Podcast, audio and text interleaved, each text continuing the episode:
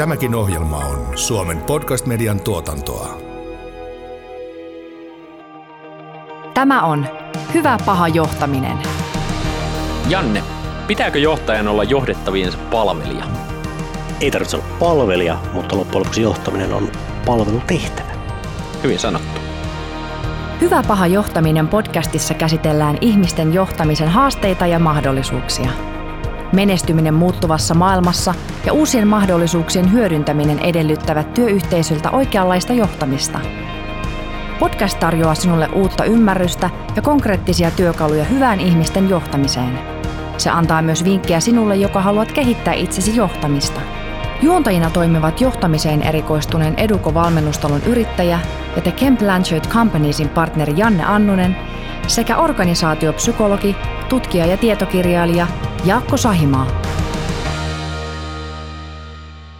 Jari Hakanen toimit työterveyslaitoksen tutkimusprofessorina.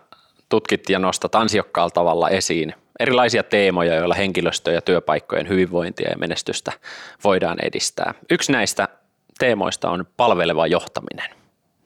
Mitä tämä palveleva johtaminen oikein on? No johtamisen ihan se ydinajatus on, että se on hyvin vahvasti ihmislähtöistä johtamista.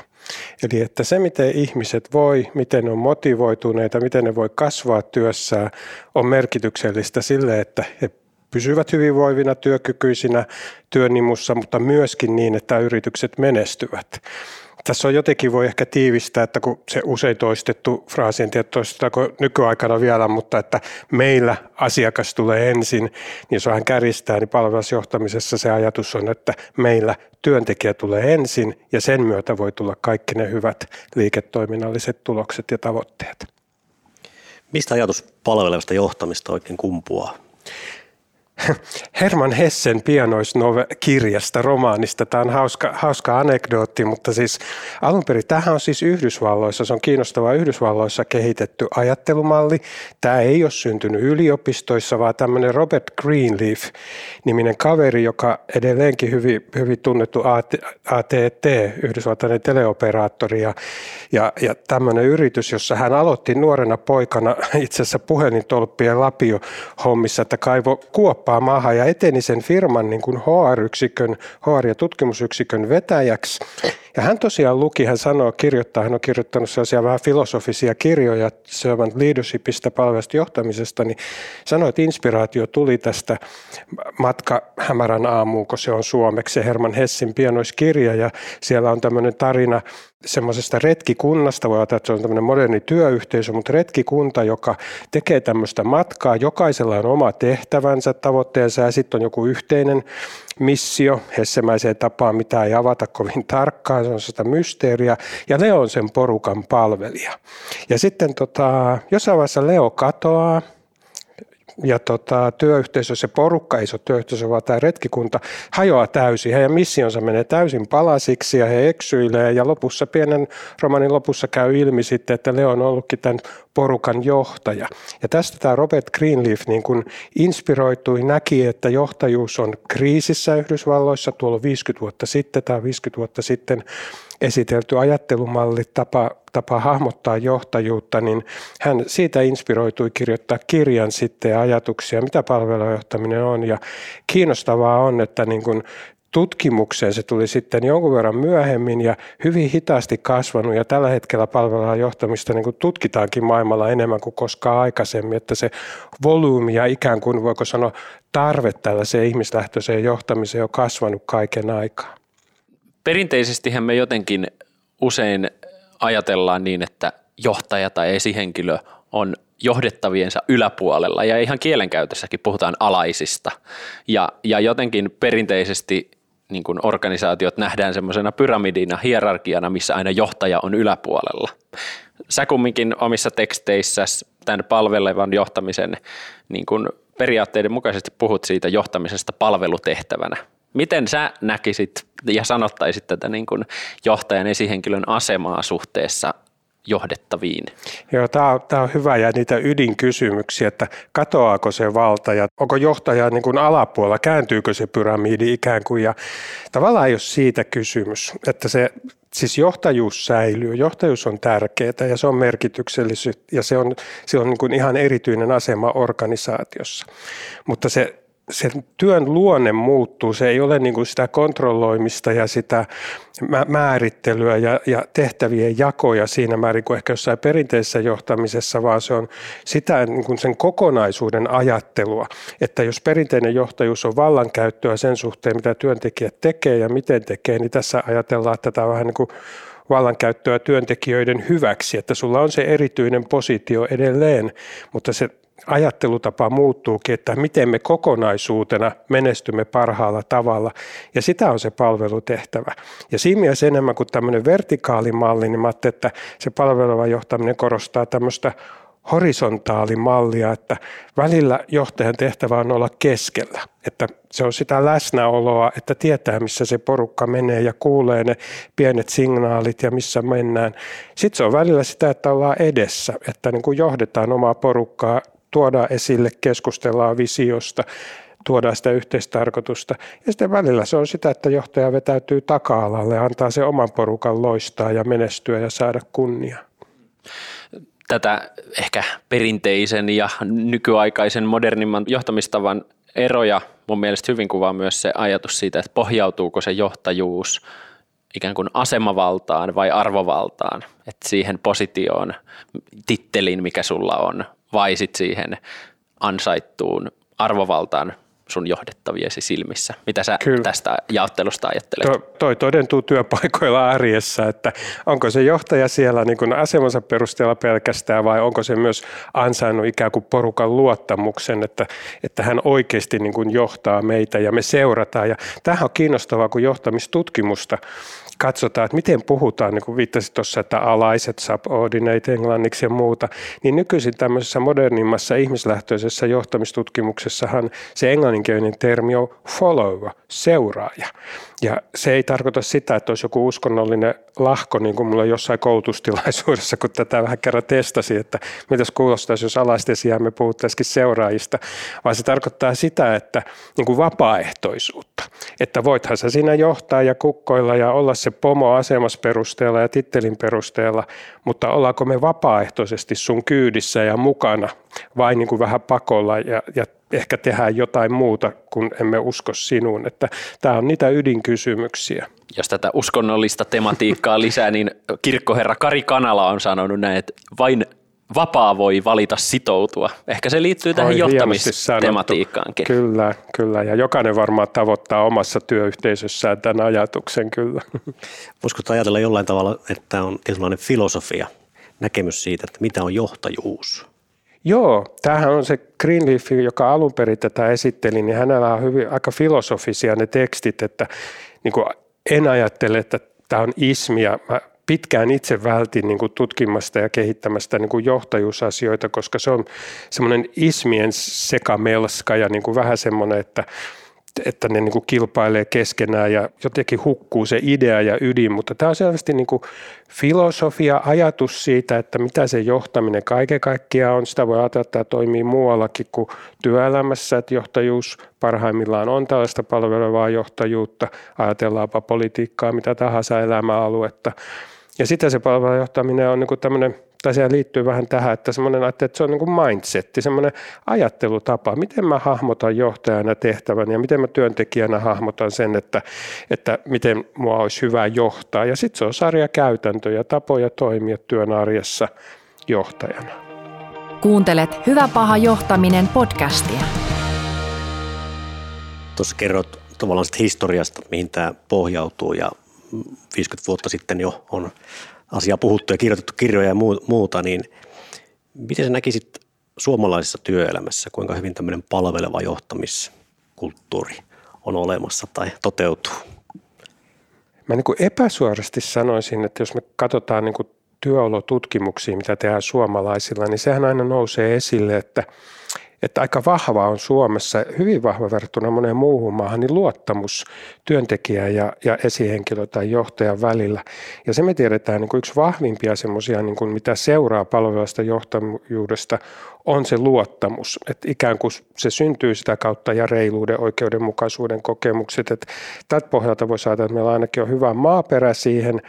No kyllä mä sitten jotenkin ajattelin, että kyllä me semmoisella matkalla meidän tutkimusten mukaan, kun ollaan hyvin erityyppisillä sektoreilla tutkittu, niin, ja työntekijät arvioi sitten niin kuin omia johtajiaan, niin, niin vähän semmoista keskinkertaista se ehkä tämän osalta vielä on. Sitten kuitenkin niin kuin mä huomaan, että enenevästi multakin pyydetään esimerkiksi, jos on joku indikaattori, niin koulutuksia, työpajoja palveluista johtamisesta. Ja erityisesti mua niin kuin ilahduttaa, että niin kuin julkisella tai niin kuin varsinkin kuntasektorilla tämä on jotenkin näytetään löydetyn, että, että, että niin kuin olin tässä joku aika sitten kaupungin kunnanjohtajille pääsin puhumaan tästä. Ja se jotenkin sai hienoa vastakaikua. Ja mä ajattelen jotenkin, että se on myöskin semmoinen – tämä tavallaan, että niinku semmoiset alat, joissa tiedetään, että on niinku raskasta ja jossa ei voida kilpailla materiaalisilla palkinnoilla, palkkioilla ja bonuksilla ja tällaisilla, niin, niin sitä merkityksellisempää tavallaan on se, että se on sellainen työyhteisö ja johtajuus, josta on vaikea lähteä pois koska siellä on hyvä olla ja hyvä hengittää ja tota, on luottamusta, että vaikka olisi vähän parempi palkkakin jossain, niin kyllähän me kaikki mietitään sitä, että mitä me ehkä sitten menetetään. Ja, mutta on se kiva. Sehän on haastava käsite. Ja mä oon päässyt juttelemaan näiden joidenkin jenkkigurujen kanssa, jotka on tota, tutkineet pitkään tätä palvelua johtamista. Ja kun mä tiedän, että se niinku provosoi ja se on ärsyttänyt, se, se on välillä ärsyttänyt erityisesti johtajia, mutta paljon enemmän mä kuulen sitä hyvää, että tätä on kaivattu, että tähän hyvin nappaa, tämä jo termi kertoo jotenkin, että tämä, on jotain, mitä on kaivattu. Mutta mä oon jutellut näiden, näiden jenkki tyyppien kanssa, jotka on pitkään tutkinut tätä asiaa, niin ne sanoo, että alun perinkin tämä on tarkoitettu provosoivaksi käsitteeksi. Että se on just vastakohtaiselle kontrolloivalle, käskyttävälle, autoritääriselle johtajuudelle, että käännetään se niin kuin ympäri. Mutta kyllä mä ymmärrän, että, että nämä ajatukset, että jos ajatellaan palvelua johtamisen ydintä on se, että et, et ihan yksinkertaisesti, että, et mun tehtävä on auttaa omaa porukkaa onnistumaan työssään, voimaan hyvin ja onnistumaan ja saavuttaa tavoitteet, niin kukapa niistä kieltäytyisi. Mutta sitten tämä palveleva termi ja sitten mitä siihen kuuluu ikään kuin tämmöisiä ihmissuhdetaitoja ja muita, niin se on vaan niin kuin haastava monella tapaa ja se ehkä vähän estää ja torjuu ja Suomessa me puhutaan niin kuin vielä enemmän niin kuin selvästi valmentavasta johtamisesta, joka nyt välttämättä ei ole niin kaukana, mutta sehän on jollain lailla paljon turvallisempi termi. Se on neutraalimpi ja tulee urheilumaailmasta ja joo, valmentaja hyvä juttu, että tota, vaikka sitten taas itse tutkijana tykkään tästä palvelusta johtamista sen takia, että se on niin kuin analyyttisemmin jotenkin määritelty, sitä voidaan tutkia ja sitä voidaan arvioida, niin sen takia, ja kyllä mua miellyttää se, että kyllä me saadaan vähän provosoida ja haastaa, koska tarkoitusperä on myönteinen, sillä tähdätään myös sen johtajan niin kuin entistä parempaan hengitystilaan omassa työssään, että saa olla ihminen, lupa olla ihminen ja huomata, että muutkin siellä työpaikalla on ihmisiä.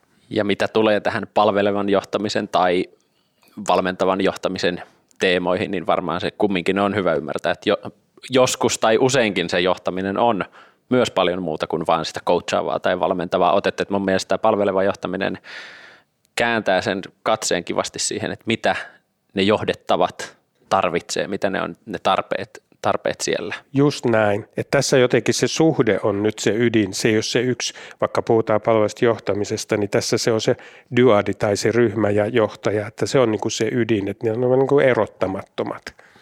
Ja voi hyvin kuvitella, että niin suomalaisessa kulttuurissa kuin ehkä jenkkikulttuurissa ainakin tämä on aika provosoiva ajatus, että tämmöisestä egokeskeisestä, statuskeskeisestä, johtajakeskeisestä johtamisen mallista me käännetäänkin kaikki siinä dynamiikassa kyllä. toisinpäin. Kyllä, mutta silti unohtamatta, että kyllä siinä palvelusjohtamisessakin on se niin kuin pomopuoli, että siinä on se vastuuttaminen, että siinä pyritään niin kuin energisoimaan työntekijää niin kuin tuomalla niitä mahdollisuuksia esille ja antamalla myönteistä palautetta, arvostamalla työntekijää, kiinnittämällä huomioon niin sellaisiin kasvupotentiaaleihin, että mistä ihminen on kiinnostunut, motivaatio. Että siinä on tämä paitsi ryhmän, niin vahvasti se yksilön johtaminen, että me ihmiset ollaan erilaisia elämäntilanteissa ja mitä me kaivataan työltä, niin, niin, niin siinä on niin kuin vahvasti, vahvasti tämä puoli, mutta, mutta on siinä myös se sitten, että tulee hankalia paikkoja. Kyllähän niin kuin johtajien elämässä tulee hankalia paikkoja ja, ja, ja silloin se on myös sitä vastuuttamista, että ihmiset tietää, mistä ne on vastuussa ja,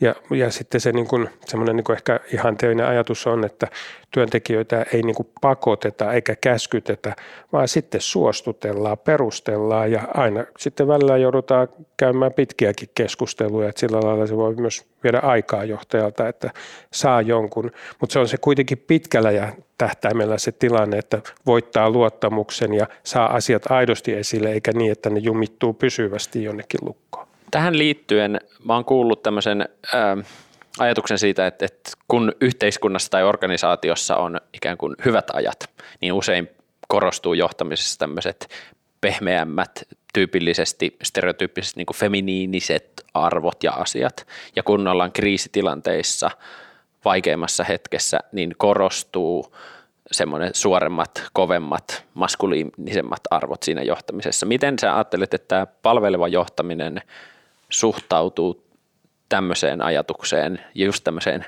käskyttämiseen ja toisaalta toisessa tilanteessa hyvin pehmeään johtamiseen? Se, toi on hyvä kysymys ja sitä se liittyy niin kuin vähän semmoiseen niin kuin lyhyen tähtäimen johtamiseen, just ollaan kriisissä, niin nyt täytyy jotain tehdä ja tota, sitten taas pitkän tähtäimen johtajuutta ja kyllä se palvelun johtaminen tietysti kun siinä on sellainen ajatus, että se ei vaan ole sitä yksilön toimintaa nyt sitten johtajana, vaan kyllähän siinä on niin se semmoinen niin viimekätinen ajatus, mistä Greenleafkin jo itse puhuu, niin, niin tavallaan, että se tavoite on, että koko työpaikan kulttuuri on semmoinen palvelevan johtajuuden kulttuuri, että me ollaan siellä toinen toisiamme varten ja me jeesataan toisiamme ja että kyllä sitä esihenkilöäkin voi auttaa ja sekin kaipaa palautetta ja, ja huomiota ja, ja jotenkin, että se on se niin kuin kulttuurinen tavoite ja semmoinenhan ei synny hetkessä, että sehän niin kuin tapahtuu varsinkin mitä niin kuin alummasta tai vastakkaisesta aloitetaan, että se muuttuu, niin se on niin kuin hidas, hidas polku tavallaan. Ja sitten tosiaan se kysymys on, että kun tulee tiukat paikat, niin sitten vaaditaan tiukkaa johtamista. Mutta kyllä mun jotenkin, että mitä itsekin olen omista tutkimuksista oppinut, niin yleensä kun on kovat paikat, kun työssä on kovat paineet ja paljon vaatimuksia, niin silloin me just tarvitaan niitä myönteisiä voimavaroja. Silloin me esimerkiksi tarvitaan se oma esihenkilön tukea. Sitten kun on vähän tasaisempaa ja helpompaa, niin me pärjätään vähemmälläkin tuella ja, ja jotkut muut asiat voi olla tärkeitä, että meillä on autonomiaa tehdä omaa työtämme. Ja, ja, mutta tämä on niin yksi sellainen, mistä tässäkin niin kentässä keskustellaan palvelusta johtamisesta, että miten se toimii tämmöisissä muutos- ja epävarmuustilanteissa, ja sitä ei ole niin paljon tutkittu. Ja me tuossa, se tuli joskus varmaan alkuvuodesta, niin me oli semmoinen hanke kuntasektorilla nimenomaan ja me on 40 kuntaa siinä mukana ja puolentoista vuoden seurantatutkimus samoilla ihmisillä, niin 40 kunnan ihmisiä, ketkä osallistu tutkimukseen.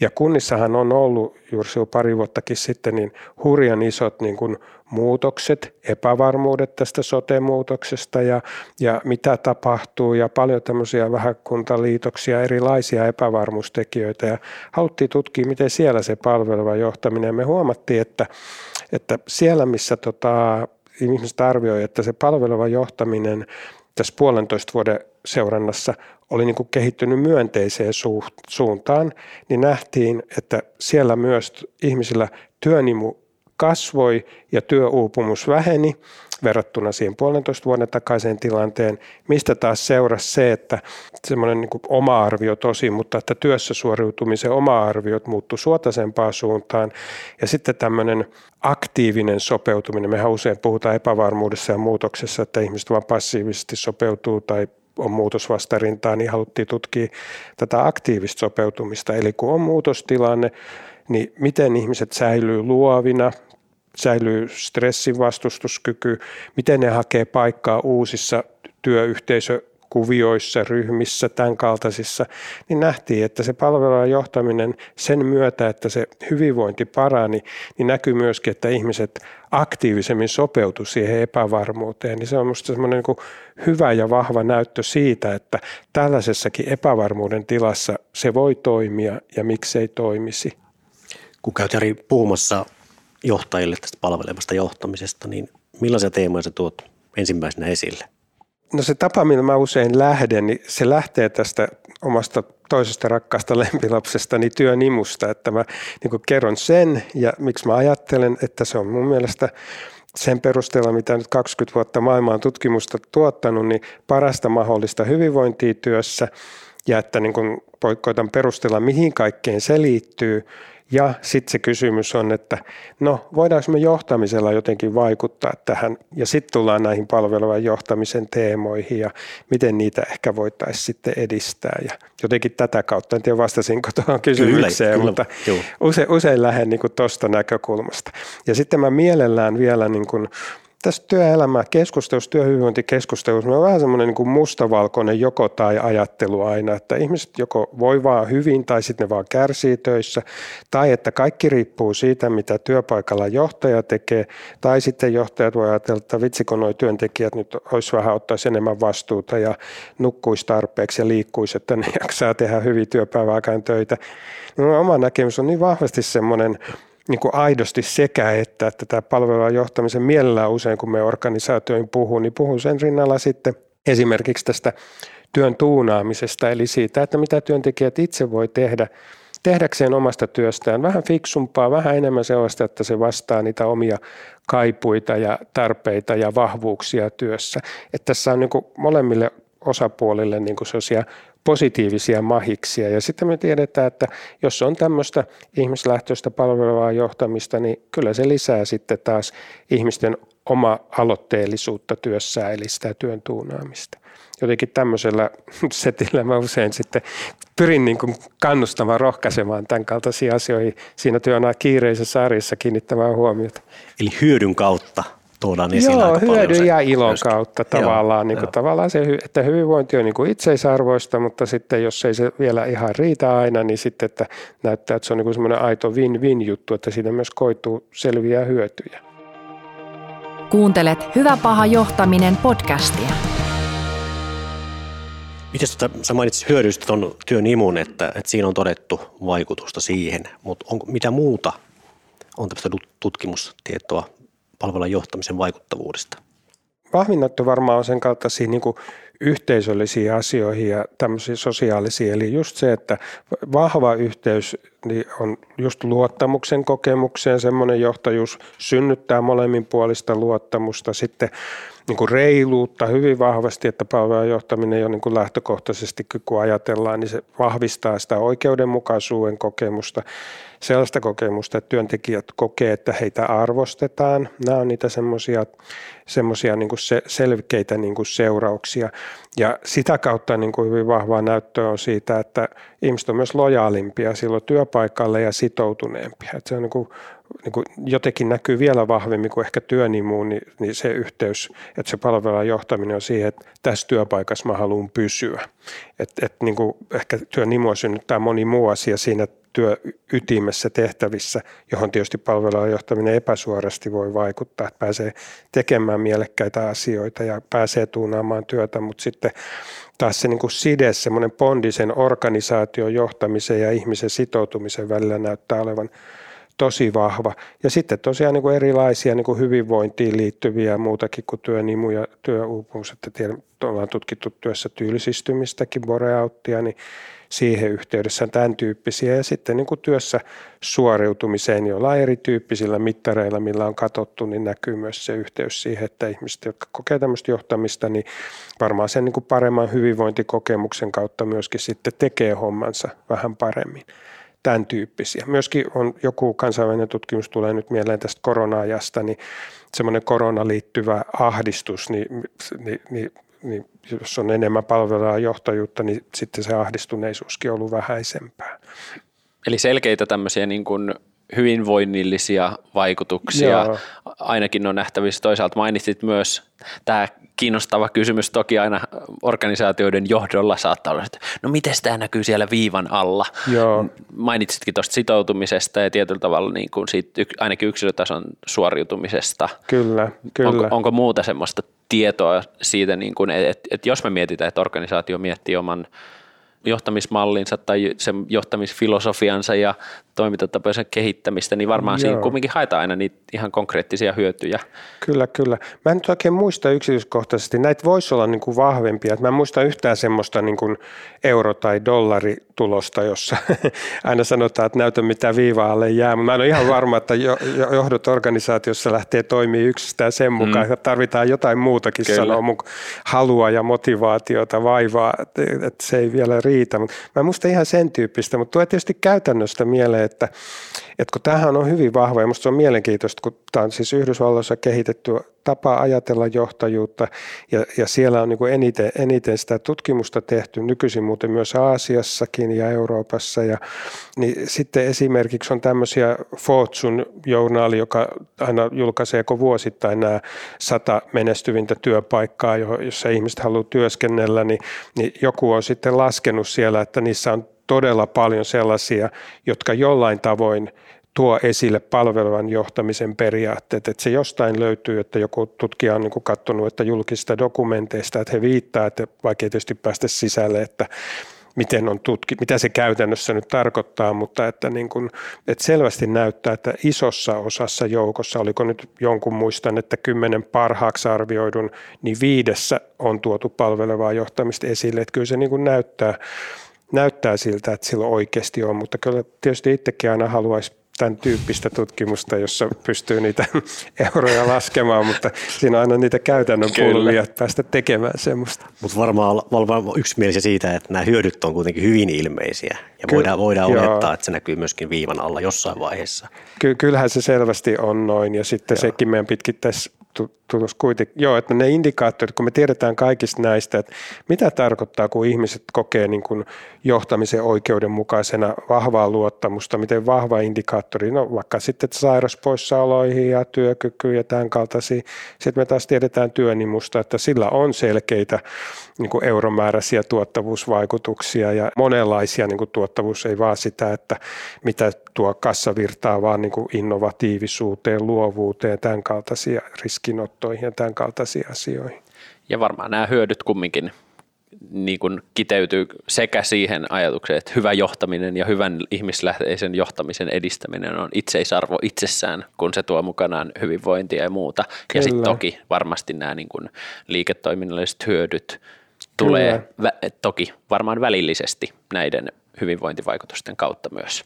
Kyllä, jotenkin se, että kyllä se niin kuin aika alkaa olla ohi, että vaikka me on edelleen niin kuin surkeasti jo ja kuulee kauheita tarinoita, että millaista johtamista on, niin kuin ihmiset joutuu kohtaamaan, mutta jollain lailla se niin kuin aika on ohi laajamittaisesti, että ei, ei niin kuin, sillä tiellä ei vaan pärjätä. Ja nyt kun paljon puhutaan tästä, että miten korona-aika on vaikuttanut, ihmiset vaihtaa työpaikkoja, niin kyllähän tämä nyt on yksi semmoinen, meidän tutkimukset kyllä Suomessa ei ihan kerro sitä, mutta että yhtä kaikkea ajattelen, että tämä aika on niin kuin varmaan vaikuttaa siihen, että miten ihmiset on kokenut, jotka on niin kuin ollut, on, on ne sitten läsnä työssä ja monien rajoitusten ja monien niin kuin hankaluuksien kautta joutuu tekemään sitä arkista työtä, tai sitten ollut etänä itsekseen ja tota, niin kyllähän moni arvioi sitä, että onko musta välitetty, ollaanko musta oltu kiinnostuneita, miten mä pärjään ja selviän. Ja jos se on, niin mä oon ihan varma, että se niin lisää niitä siteitä, myönteisiä siteitä työpaikkaa ja johtajaa. Ja sitten taas jos tuntuu, että on jäänyt pulaan ja,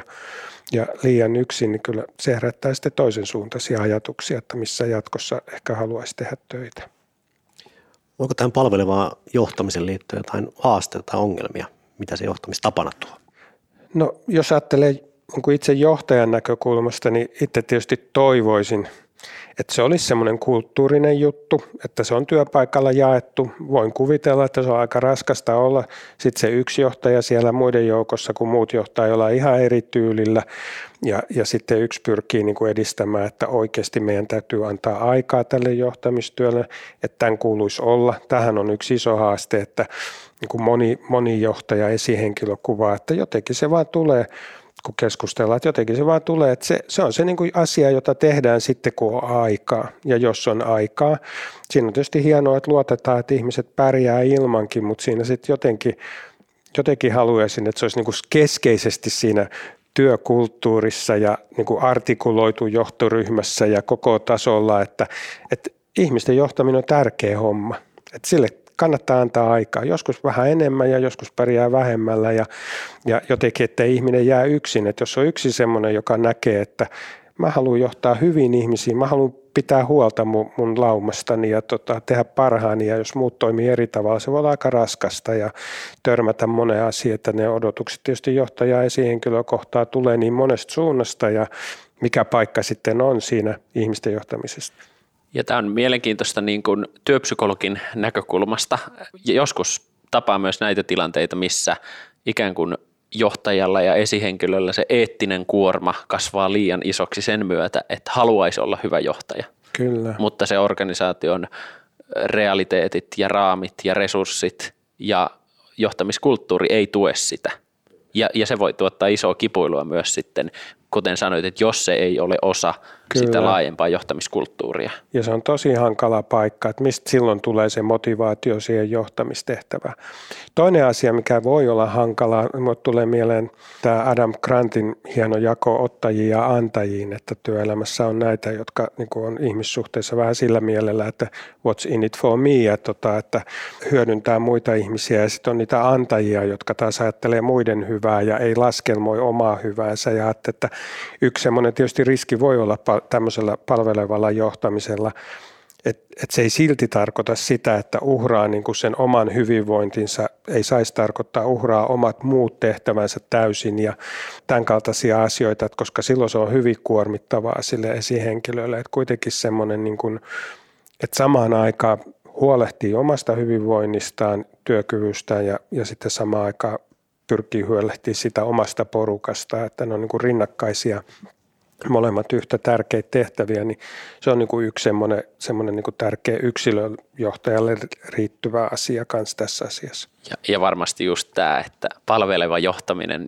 ja palveleva johtaja ei ole kynnysmatto, jonka yli voi kävellä, ei, eikä sitä tavallaan ei. pidä nähdä niin, että ei. väärällä tavalla myöskään sitä valta-asetelmien ja ei. muiden, muiden niin kuin... Ei, palveleva johtaja on johtaja mm. kuitenkin.